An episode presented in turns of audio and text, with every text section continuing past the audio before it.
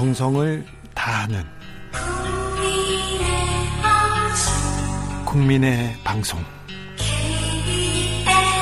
KBS 주진우 라이브. 그냥 그렇다고요. 뉴스를 향한 진지한 고민 기자들의 수다 라이브 기자실을 찾은 오늘의 기자는 은지옥이요. 시사인 김은지입니다. 첫 번째 뉴스부터 가볼까요? 네, 법무부가 검찰총장 인선에 공식 착수했습니다. 이제서야요? 네, 66일 만이라고 하는데요. 네. 윤석열 정부가 취임하기 직전인 5월 6일에 김원수 당시, 당시 검찰총장이 퇴임을 했고요. 네. 그때부터 비어 있었던 상태입니다. 아니 그런데 뭐 인사도 다 끝내가지고 윤 직할 체제 끝났다 완성됐다 하는데 그런데 진짜 다른 자리가 중요하다 이 자리는 공석으로 둘 수 없어서 바로 인사해야 된다고 하면서 검찰 인사를 다 했는데 진짜 중요한 검찰총장 자리는 그냥 패스했어요. 네, 이제 그러다 보니까 식물총장 와도 식물총장 된다 이런 비판들이 실제로 보수 언론에까지 나오고 있는 상황인 건데요. 네. 여튼 이제는 이제 절차에 들어갔습니다. 절차에 들어갔습니다. 일단 네. 총장 추천위원회 막 이런 거 꾸리죠. 네, 이제 그걸 꾸려져서 이제 절차에 들어가는 건데요. 이 위원장에는 박근혜 정부에서 검찰총장 지냈던 김진태 전 검찰총장 위촉됐습니다. 네. 그리고 이제 19일까지 법무부에서 검찰총장 후보자를 추천받는데요. 그런데 예. 이미 이렇게 총장 추천위원회 이렇게 꾸리고 그러면 절차가 있고 시간도 걸리잖아요. 그런데 어떤 사람들이 한마평에 오릅니까? 어떤 사람이 앞서 있습니까? 네, 그러니까 지금 이름 나오는 사람들 중에서 좀 눈길을 끄는 사람들은 이원석 대검 차장검사. 네. 그러니까 지금 이제 직무 대리를 하고 있고요. 네. 그리고는 이두봉 대전 고검장, 노정현 부산 고검장 모두 이제 윤석열 라인이다 이렇게 지목되고 있는 그렇죠. 검사들입니다. 신윤 그리고 저 윤석열 한동훈과 직접 이렇게 호흡을 맞출 사람을 뽑겠죠. 네, 이제 그 밖에 여한섭 법무연수원장도 이름을 오르내리고 있고요. 김우건 서울고검장 그리고 검찰 바깥에서는 배성범 전 법무연수원장 이런 사람들이 언급되고 있다라고 하는데 다 지금 저 윤석열 대통령과 연관이 깊은 사람들이네요. 네, 노정현, 노정현 고검장 같은 경우에는 예전에도 한번 말씀드린 적이 있는데요. 네. 윤 대통령과 카풀 인연이 있는 여검사 3인에 대해서 이렇게 말씀드린 적이 있는데 그렇죠. 그 중에 한 분으로 꼽힙니다. 네. 나머지 한 분은 인호공 법무부 차관이고요. 카풀 같이 하는 분들. 예, 그리고 또 나머지는 이제 공정거래위원장 이름에 물망에 올랐었던 네. 고려대 교수 강수진 교수이고요. 그렇죠. 다른 네. 카풀 멤버 중에 한 분은 이시원 공직기관 공직기관 비서관입니다. 예, 아마 시기가 좀 대구에서. 다른 것으로 알고 대구에서 있습니다. 다른 카풀을 예. 했습니다. 네, 그리고 이두봉 고검장 같은 경우에는 비판을 계속 받고 있는데 왜냐하면 간첩 조작 사건 피해자인 유우성 씨를 보복 기소했다가 네. 대법원에서 공소권 남용 판결을 받은 바가 있거든요. 네. 이 사건의 부장 검사였습니다. 이 사건의 주인 검사 이시원이 대통령실로 갔기 때문에 아, 이두봉은 어렵겠다 이런 얘기가 나오긴 합니다. 그런데 또 어떤 판단이 있을지는 모르겠어요. 네, 사건 두 개가 다르긴 한데요. 결과적으로 이시원 검사가 진행했던 그 사건을 계기로 해서 그렇죠. 이뤄졌던 보복 기소 사건이긴 합니다. 네.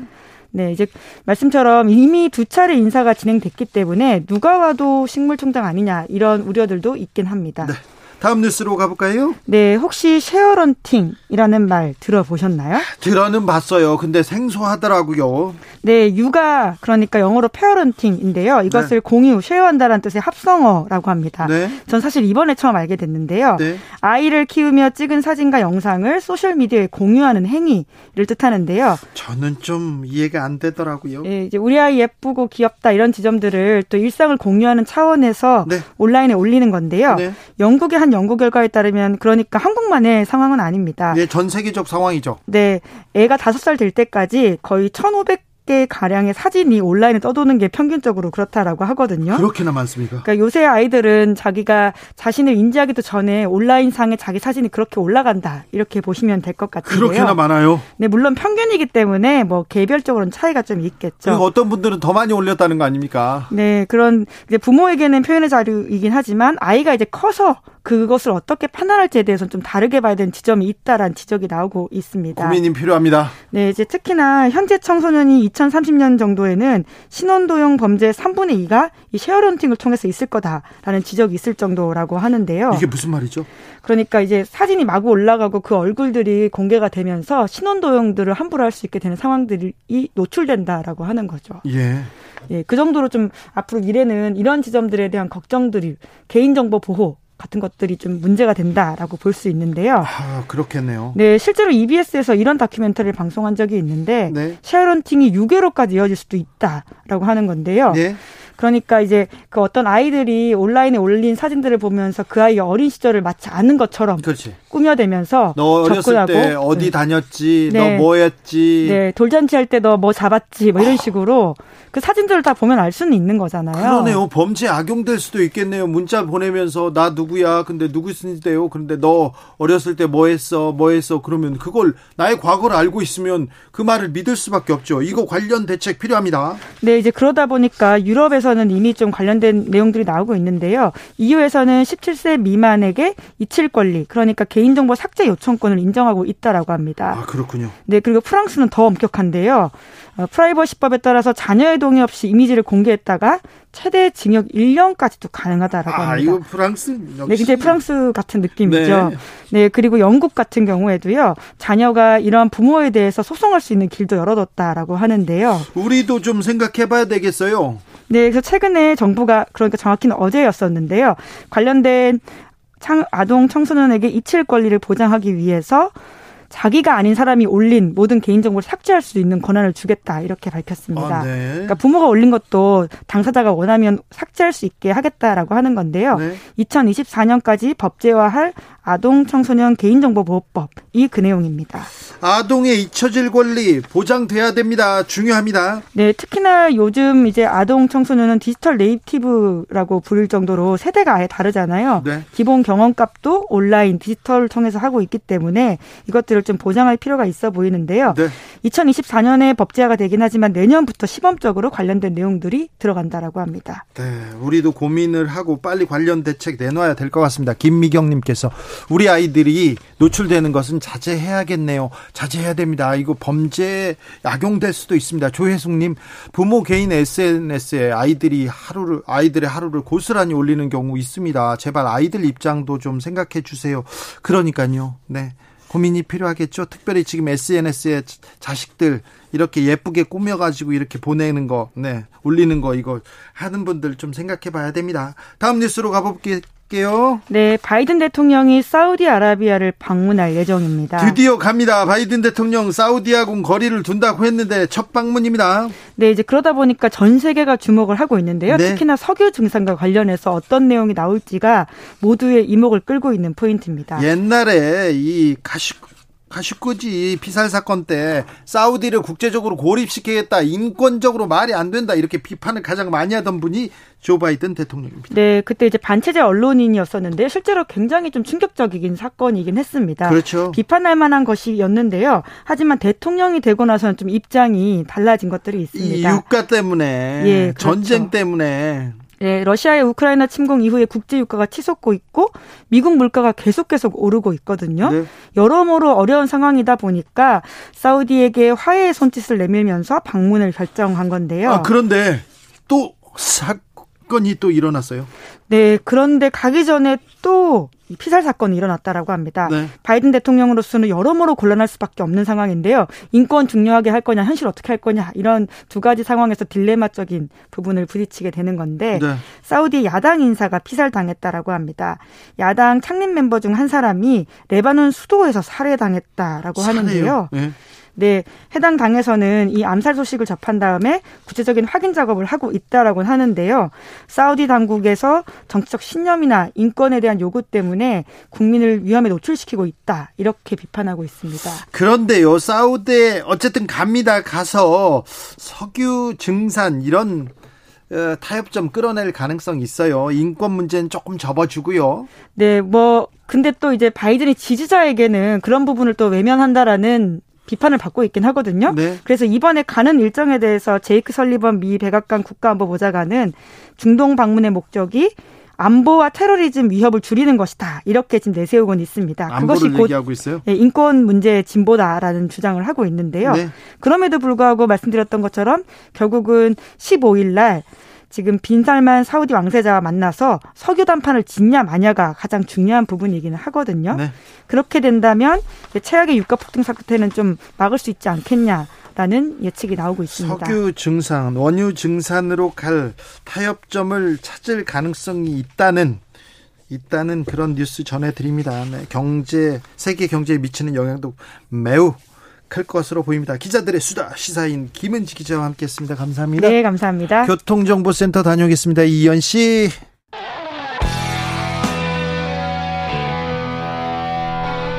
스치기만 해도 똑똑해진다. 드라이브 스루 시사 주진우 라이브.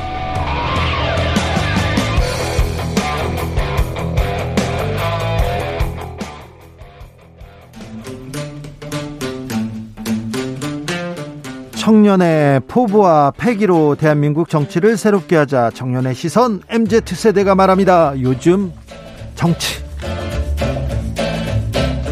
2030 청년 정치인 어벤져스 청벤져스 출동합니다. 본인 소개하고 시작하겠습니다. 네, 안녕하십니까. 김용태 국민의힘 최고위원입니다. 네, 안녕하세요. 더불어민주당 전 비대위원 권지웅입니다. 김용태 최고 기운이 네. 없어요. 뭐 요즘 당내 상황도 혼란스럽고 네. 사실 뭐 안개가 너무 자욱해서 저도 뭐 어떤 게 맞는 건지 방향을 잘 못 찾겠습니다. 뭐 대표가 성상납을 받았는지 안 받았는지 저도 사실 잘 모르고 예. 이럴 때일수록 원칙과 법치가 좀 중요한 것 같아요. 네, 그렇죠. 근데 아무튼 이준석 대표 법인카드 뭐 이번 주에 정지된다고 하고 조금 네네. 어떻습니까? 근데 뭐 법인카드 관련해서 오늘 언론에 나왔던 것 같은데 아마 지난주에 징계와 동시에 법인카드가 저희 당 총무국에서 정지됐을 걸로 제가 알고 있고. 아, 그래요? 설마 이게 정지가 안 됐더라도 대표가 사리분별은 할 줄 알기 때문에 네. 당원권 정지와 동시에 법인카드 아마 안 쓸 겁니다. 이준석 그렇죠. 대표는 침묵을 이어갈까요? 어, 계속해서 저는 침묵을 이어갈 것이라고 보고요. 아, 그래요? 생각을 저도 잘 모르기 때문에. 네. 네, 글쎄 빨리 정리해서 국민들과 당원분들께 좀 본인의 생각을 입장을 좀 발표할 시점이 되지 않았을까 싶습니다. 그러니까 저는 그런 이야기를 좀 드렸었는데 당 대표 권한으로 이 윤리 판단을 불복하면 안 된다 이런 이야기는 드렸어요. 네. 사실 좀 부당한 거잖아요. 네. 그게 아니라 뭐 이의 신청이나 가처분 신청 이런 건 할 수 있죠. 근데 지금 하시지 않는 걸 보면 일정 정도 지금 그 증거인멸 교사와 관련된 것에 인정하는 건 아닌가 싶긴 합니다. 네. 뭐 그것과는 좀 별개일 것 같아요. 뭐 어떤 윤리위의 어, 결과를 수용하고 안 수용하고가 그 증거인멸 교사를 어, 받아들이고 안 받아들이고의 그런 일차적인 문제인 것 같지는 않고 이게 네. 정치적인 집권 여당이고 거기 여당의 대표로서 이게 개인의 억울함을 호소하는 것과 또 어떻게 보면 경제 위기잖아요. 이 집권 여당으로서 또 당의 혼란을 수습할 책임이 있고 그 과정에서 이제 복합적인 고차원적인 방식에서 좀 고민을 하고 있는 것 같아요. 저는 좀 그 부분 다른 것 같은데 그러니까 징계가 왜 이 시점에 되었느냐. 그렇죠. 그러니까 수사 결과가 아직 안 나왔는데 지금 이 시점에 되었는가는 저는 다분히 정치적인 이유 때문이라고 생각합니다. 네. 근데 이제 그게 아니라 징계 내용을 반박하지 못하는 건 실제로 그걸 반박할 만한 근거가 없기 때문이죠. 그래서 사실은 인정했다고 저는 봐야 되지 않을까 싶어요. 글쎄요, 뭐 저는 그 음. 소명 과정을 제가 직접 듣진 않았기 때문에 네. 뭐 윤리위원들이 어떤 과정에서 근거로 인해서 판단했는지까지는 저도 잘 모르겠고요. 알겠습니다. 제가 뭐 며칠 전에 언론에서 뭐 윤핵관 분들이 당 대표를 어, 징계하겠다는 음, 소문이 돈다라는 말을 했다가 굉장히 화제가 됐는데 네.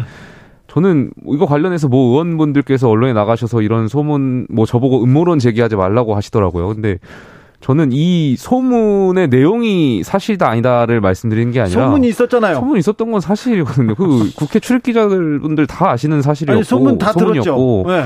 근데 이것을 소문이 돌았다는 것까지 부정할 필요는 없을 것 같은데 그 얘기했다고 뭐라고 합니까? 뭐라고 하는 게 저만 이상한 사람을 몰고 가는 것 같아가지고 네. 저는 뭐 음모론을 제기하거나 하지 않았습니다. 네. 소문이 있었던 건 사실이고요. 다만 그때 그 대표의 성상납 여부가 일단 뭐 수사 결과 나오지 않았기 때문에 네. 어, 그것이 뭐 진짜인지 가짜인지 모르겠지만 이것을 가지고 윤리위에 징계를 하겠다는 소문이 있었던 건 사실이죠. 네. 근데 그 뭐 저는 그 소문이 일정 정도 뭐 근거에 있다는 표현보다는 뭐 아니 땐 굴뚝에 연기가 난리 없는 것처럼 네. 그러니까 이런 거잖아요. 선출된 그 당 대표를 징계해요. 당에 엄청 큰 일이잖아요. 네. 근데 그 일전에 그 이제 권성동 원내대표가 검찰개혁 관련한 법안을 의총에서 의결했습니다. 네. 그리고 그 당시 대통령직 인수위에서도 좋다 이렇게 했는데 갑자기 대통령이 그걸 뒤집었어요. 근데 윤석열 그 대통령도 그렇죠. 처음에는 인정했어요. 네. 그 존중하다 그 다음에 뒤집었죠. 당시 한동훈 법무장관 후보자의 말에 의해서 되었 뒤집혔다 뭐 이런 보도가 있었는데 근데 그 경험을 한 권성동 원내대표가 선출직 대표를 징계하는데 윤석열 대통령의 암묵적 허락이 없이 이 일을 했을까? 라고 했을 때 저는 그러지 못했을 것 같아요. 그러니까 사실상 네. 암묵, 암묵적 허락이 있었고 그것을 등에 업고 지금 이 징계가 이 시점에 되었다고 보는 게 더 합리적인 것 같습니다. 곤란한 말씀 하시는데 저는 뭐 대통령께서 이 사건에 개입했다고 생각하진 않아요. 뭐 대통령께서 늘 당정 당무는 분리돼야 된다고 말씀하셨기 때문에 또 대통령께서 그렇게 한가한 자리도 아니고요. 어 뭐 당 대표를 징계해라 마라 이렇게 지시하실 분도 아니고 그렇지 않다고 보고요. 다만 대통령의 뜻을 자처하시는 분들이 이런 것을 계속해서 어, 어 이렇게 뭐 소문에 의하면 대통령의 뜻을 자처했던 모 의원분들께서 이런 일을 뭐 이야기하지 않았을까 싶습니다. 네. 1521님께서 왜 이 대목에 헤어질 결심 떠오르는지 내가 그렇게 만만합니까? 내가 그렇게 나쁩니까?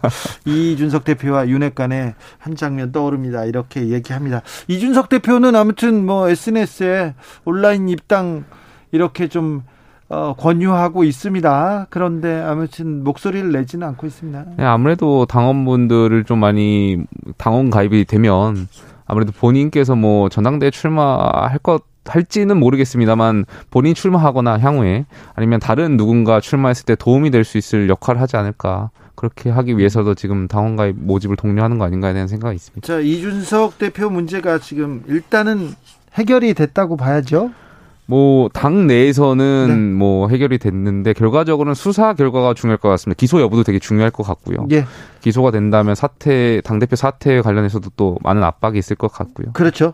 어, 그런데 윤석열 대통령 지지율이 이제 하락세에서 벗어날까요? 당내 갈등이 끝나면 아니면 어떻게 보십니까? 지지율 하락 원인 여러 원인이 보일 텐데요.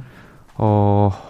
어려운 상황이죠. 그리고 당 지도부의 어떤 이런 내홍도 물론 당 윤석열 정부의 지지율 하락세에 영향을 끼쳤을 거고요. 뭐 네. 경제 위기라든지 인사 문제라든지 김건희 여사와 관련된 어떤 비선 실세 의혹 뭐 이런 보도도 저는 역할이 있었을 거라고 봅니다. 그런데 아, 결과적으로 일단 하락세를 멈춰야 된다고 생각하고요. 지금 이 위기를 윤석열 정부와 국민의힘이 어, 인지해야죠. 그리고 어, 처음에 윤석열 정부를 지지하셨던 많은 국민들께서는 어, 윤석열 정부가 정말 부동산 가격이라든지 이런 게 많이 올라서 먹고 살기 어려웠잖아요. 그리고 북한의 어떤 북핵 위기라든지 안보 위기 이런 데 있어서 해법을 낼 거라고 생각했거든요. 네. 대통령다운 대통령을 원했고 과연 지금 이 시점에서 과연 우리 윤석열 정부와 국민의힘은 거기에 명쾌하게 답을 내리고 있는가에 대해서 다시 한번 고민을 해봐야 될 것 같고요. 어, 국민들께 이 대선 때 지지해 주셨던 그 어, 사랑을 이어가기 위해서 되게 면밀하게 다시 분석하고 답을 내놔야겠죠. 그러니까 사실은 좀 심각한 상황이지 않습니까? 네. 그러니까 상대당이긴 해도 지금 집권한 지 두 달 만에 30%대로 지지율이 좀 떨어졌고 부정 언급도 거의 60%가 넘는 그 어떤 여론조사가 등장하고 있는데 이게 이제 과거의 정부의 지지율에 좀 비교 보면 이명박 정부가 100일 만에 데드크로스가 됐을 때 그때 광우병 사태가 있었을 때예요. 그리고 박근혜 정부가 데드크로스를 맞았을 때는 정윤회 문건이 막 나오기 시작할 때였습니다. 네. 근데 이번엔 그런 사건이 없는 상태에서도 이 상태가 되었고 그리고 지지율이 떨어질 잠재 요소는 저는 아직 여전히 남아 있다고 생각합니다. 예를 들면 이번에 나토 외교를 다녀오셨는데 그것 자체가 무조건적으로 잘못됐다기보다 그래도 중국과의 교역 통상 이런 걸 좀 고려하는 모습이 필요했는데 전혀 그렇지 못했어요. 그러니까 경제 수석은 뭐 중국과의 무역으로 부응하는 건 끝났다 이러거나 총리는 경제불 어 그러니까 경제 보복 두렵지 않다 이렇게 아주 강하게 말했는데 사실 이번 연도 10월이면 시진핑이 연임할 가능성이 그게 결정되는 때거든요. 그때 이후에 경제 보복이나 이런 게 있었을 경우 시장에 있는 주체들은 어, 엄청 큰 혼란을 겪게 될 거고 그것을 수습하지 못한 정부로까지 가게 되면 더 떨어지게 되는 거죠. 근데 이런 요소가 행정부 내에도 있고 경찰과의 갈등에서도 있고 이런 상태라 좀 많이 걱정스러운 상황이긴 합니다. 나토 관련해서 말씀하셔가지고 물론 저는 경제 수석의 발언이 적절하지 않았다고 생각해요. 그러니까 나토를 참석하는 의미 굉장히 예. 중요했고, 네네. 근데 중국과의 관계 당연히 중요하죠. 그러니까 나토를 참석하면서 중국과의 어떤 관계라든지 이런 게 정부의 과제였거든요. 그래서 그런 것을 잘 면밀하게 진지하게 그리고 또 되게 조심스럽게 말씀하셨어야 되는데 네. 경제 수석의 그런 발언을 좀 적절하지 않았다고 생각합니다. 그러니까, 네, 이게 지지율 수, 그러니까 예를 들면 당내 내용이 수습된다고 해서 막 반등할 것 같지는 않다 이렇게 보여요. 알겠습니다. 권지웅 전 비대위원이 언급한 윤 대통령 지지율 관련해서 여론조사 개요 말씀드립니다. 여기는 KBS였어요. 공정과 상식이 아주 중요한 데거든요. 리얼미터가 지난 4일에서 8일까지 조사했고요. 윤 대통령 국정, 국정수행 잘 하고 있다는 응답은 37.0%였습니다. 자세한 내용은 중앙선거 여론조사 심의위원회 홈페이지 참고하시면 됩니다. 자, 민주당은 어떻게 돼갑니까? 오, 박지원 전 비대위원장은 이재명 의원이 영입한 인재인데 그런데 영입한 인사인데 계속 이제 이재명 때리기에 나서고 있어요. 네. 어떻게 보고 있습니까, 권지웅? 그러니까 기본 국민들이 보기에는 박지원의 메시지를 민주당이 잘 받아들일 수 있냐, 예. 아니냐를 보면서 민주당이 좀 변하려고 하는구나, 아니구나를 보시는 게 맞는 것 같아요. 근데 조금 더 들여다보면 지금 박지원 위원장께서 자신에게 출마 자격을 달라라고 이야기를 하고 있는데 네. 이것과 관련돼서는 당내에서도 좀 분분하고 최근에는 국민들의 어떤 여론도 저는 조금 좋아지는 쪽보다는 좀 나빠지는 쪽으로 기울어 가는 것 같아요. 네. 왜 그러냐면 당을 혁신한다고 하는 건 꼭 당대표로서만 한, 할 수 있는 건 아니잖아요. 네. 근데 그런 면에서 이번에 출마 자격이 원래 없는 상태인데 그걸 특별히 주지 않았다고 해서 마치 자신을 두려워하거나 내치려고 했다고 계속해서 반복하고 주장하는 게 좀 제가 볼 때는 되려 박지원 위원장님을 지지하는 사람들을 넓히기보다는 좀 좁히는 행보가 아닌가 이런 게 좀 걱정스럽습니다. 저도 박지원 전 비대위원장의 발언을 보면 좀 저도 젊은 정치인이지만 좀 설익은 느낌이 있어요. 그러니까 처음에 박지원 비대위원장이 오셨을 때 어떤 신선함 또 민주당이 갖고 있지 못했던 그런 것을 좀 커버하는 그런 느낌이 있었는데 지금은 마치 본인한테 절차적인 어떤 정당성이 없음에도 불구하고 계속 어리광 피우는 느낌처럼 비춰져요. 그래서 박지원 전 비대위원장이 저는 한 템포 쉬어갈 필요성도 있다고 보고요. 지금 굉장히 뭐 이재명 의원을 계속 끌어들이는 것 같은데 국민이나 당분들은 이재명 의원이 박지원 비대위원장이랑 같이 라이벌이라고 생각 안 하거든요. 근데 본인만 지금 라이벌이라고 생각하면서 계속해서 말씀하시니까 글쎄요 저는 썩 보기 좋지 않다라고 생각하고 조급해 보여요. 그래서 조금 좀 내려놓으시고 성찰의 시간을 가질 필요가 있다고 봅니다. 권지웅 비대위원께서 박지원 전 비대위원장한테 이렇게 얘기를 하는데 박지원 전 비대위원장이 좀 들어야 될 텐데 그렇습니다. 뭐 정치는 날렘 표범만 하는 게 아니라 무리를 이끄는 코끼리처럼 무리를 음. 이끌고 이렇게 같이 가야 되는데 마음을 얻고 마음을 얻어서 다른 생각이 비슷한 사람들끼리 이렇게 모여서 이렇게 그 모여서 이렇게 같이 가는 건데 지금 이게 이 정치에 대해서 어떻게 보고 있나 박지원 전 비대위원장은 어디로 갈지 이것도 관심사입니다. 민주당은 네. 잘 가고 있습니까? 사실 좀 민주당의 전당대회가 이제 8월 말에 있고 네. 지금 후보들이 속속 출마 선언을 하고 있습니다. 예. 근데 좀 흥행 요소가 있어야 되는데 흥행 요소라면 국민들이 보기에 좀 기대가 되는 것이죠. 네. 저 사람이 되면 이쪽만큼은 좀, 이 의제만큼은 좀 바뀌겠구나. 네. 라든지, 뭐, 민주당이 크게 바뀌겠구나. 이런 게 있어야 되는데, 아직까지 그런 요소를 만들진 못해서, 그게 좀, 저로서도 뭐 좀 죄송한 상황이라고 생각합니다. 민주당 전당대회는 일단 재미도 없고 감동도 없습니다. 재미도 찾으셔야 되고, 감동도 찾아야 되는데, 변수는 역설적이게도 이준석 대표의 수사 결과인 것 같아요. 기억이에요? 모든 관심이 지금 다 국민적 관심이 국민의힘에 있기 때문에 네. 글쎄요, 저는 민주당이 더 그런 것을 잘 해야 된다고 생각하고요. 그렇기 때문에 민주당도 계속 국민의, 이 국민의힘 상황에 관심이 많으니까 계속해서 민주당도 저희 그 당대표 징계에 관련해서 감나라 배나라 하시는 것 같거든요. 네. 뭐 박홍근 원내대표께서도 계속 발언하시는 거 보니까. 아, 글쎄요, 민주당이 좀 본인들의 전당대회를 국민들께 관심을 유도할 수 있는 방안을 찾아야 되지 않나. 민주당이 더 큰 사고를 치실 수 없어요. 그렇죠. 사고 요즘 사고라는 단어 좀 저희 예민해가지고 아, 사고 그래. 거리 막 이런 네. 거. 근데 막그 저는 이런 것 같은데 이재명 의원의 영향력이 크다는 건 우리 모두 알고 있지만 네? 친이 반이로 그냥 그 프레임에 빠져버리면서 국민들이 기대할 만한 게 없어져 버렸어요. 네. 그래서 그것을 좀 깨겠다고 구칠그룹이 나왔지만 그것도 세대 담론에 좀 갇혀 있는 것 같습니다. 그러니까 네. 예를 들면 이런 게 있어야 돼요. 어떤 후보가 최고위원이 되거나 당대표 의 가, 가능성이 높아지면 어, 어떤 집단이 공천되겠다가 아니라 어떤 내용이 새로 나오겠구나 이런 게 좀 기대돼야 국민들 입장에서는 그걸 보게 되는 거죠. 당원 네. 입장에서야 네. 누가 더 공천될 건가가 궁금하긴 하지만 사실은 정당은 국민의 관심을 먹고 사는 거라. 근데 그게 이제 안 되고 있어서 저는 지금 이제 후보들이 출마 선언을 했으니까 그런 내용들로 경쟁하고 싸우고 해야 된다고 생각합니다. 권지웅 비대위원은 최고위원 출마 생각 없습니까?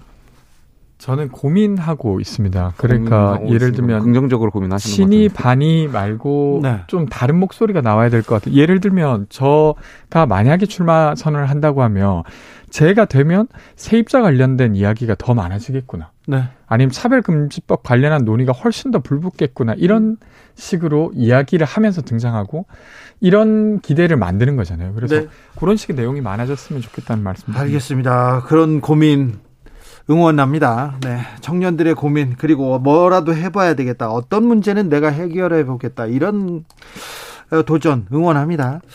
자, 윤석열 정부의 인사 문제도 지지율을 떨어뜨리는 한 요인인데 네. 지금 인사청문회 없이 계속 공직자들이 임명되고 있고요. 그리고 인사에 대해서 국민들의 눈높이에 좀 맞지 않는다 이런 생각도 좀 어, 팽팽히 있습니다. 그러니까 어, 떻게 보십니까? 이번에 김주현 금융위원장 임명과 관련해서 네. 저는 네. 당연히 청문회를 열었어야 된다고 생각해요. 근데 다만 이것을 또 정부를 비판할 수 없는 게 국회에도 잘못이 있잖아요. 네. 원구성이 안 되어 있기 때문에 청문회를 열 수가 없어요. 그렇기 때문에 이것이 이거는 정부의 문제라기보다는 국회랑 정치권 전반에 대한 문제라고 생각되고요. 여야 할 것 없이 저는 다 비판받아야 된다고 생각됩니다.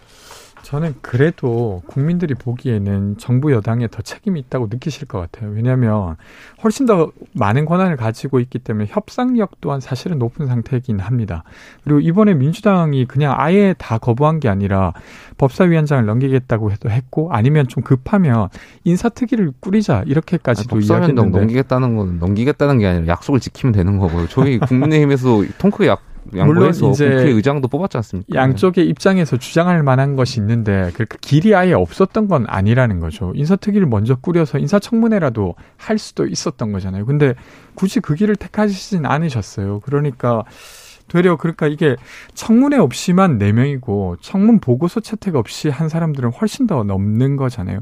그리고 장학금 인사가 이미 낙마한 것도 4명이나 되고 그러니까 이게 첫 번째 인사에서 내로남불 인사, 그러니까 음주 운전을 했던 사람을 그냥 뽑고, 라든지 아니면 되게 뻔뻔하게 그것을 강변하면서 그 예를 들면 전 정부에서 이만한 훌륭한 장관 방문 적 있냐라고 막 기자들한테 화를 내는 모습 이런 것들이 사실은 지금 윤석열 정부에게 안 좋은 영향을 미치고 있는 것 같습니다. 그 역으로 인사청문회가 되게 중요하게 민주당이 진지하게 생각한다면 민주당도 원구성에 있어서 협상이 정말 진지하게 약속 지키게 임했으면 저는 당연히 원구성 일찍 끝났고 청문회도 열릴 수 있을 거라고 보거든요. 근데 단순히 이걸 국민의힘 책임으로만 돌리긴 어려울 것 같고요. 저는 여야 모두가 좀 빨리 지금이라도 빨리빨리 해서 청문회라든지 이런 것이 민생을 돌보는 데 있어서 역할을 다해야, 다해야 된다고 생각합니다.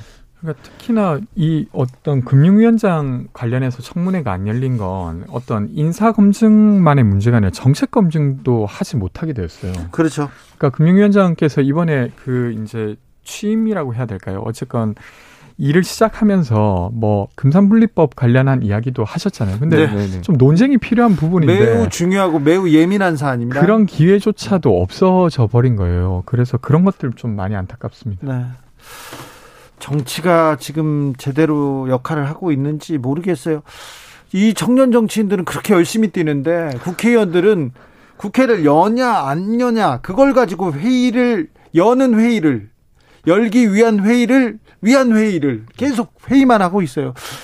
매우 지금 걱정되는데 이제 좀 그래서 누가 그러더라고요. 뭐 민주당이나 국민의힘이나 늘 신진 사대부는 어려운 거라고. 처음엔 어렵죠. 그런데 기존에 이제 배지만 달면 소위 배지만 달면 의원들은 그렇게 편하게 있잖아요. 좀 이거 너무하다 불공평하다 이런 생각 들 거 아니에요. 그죠?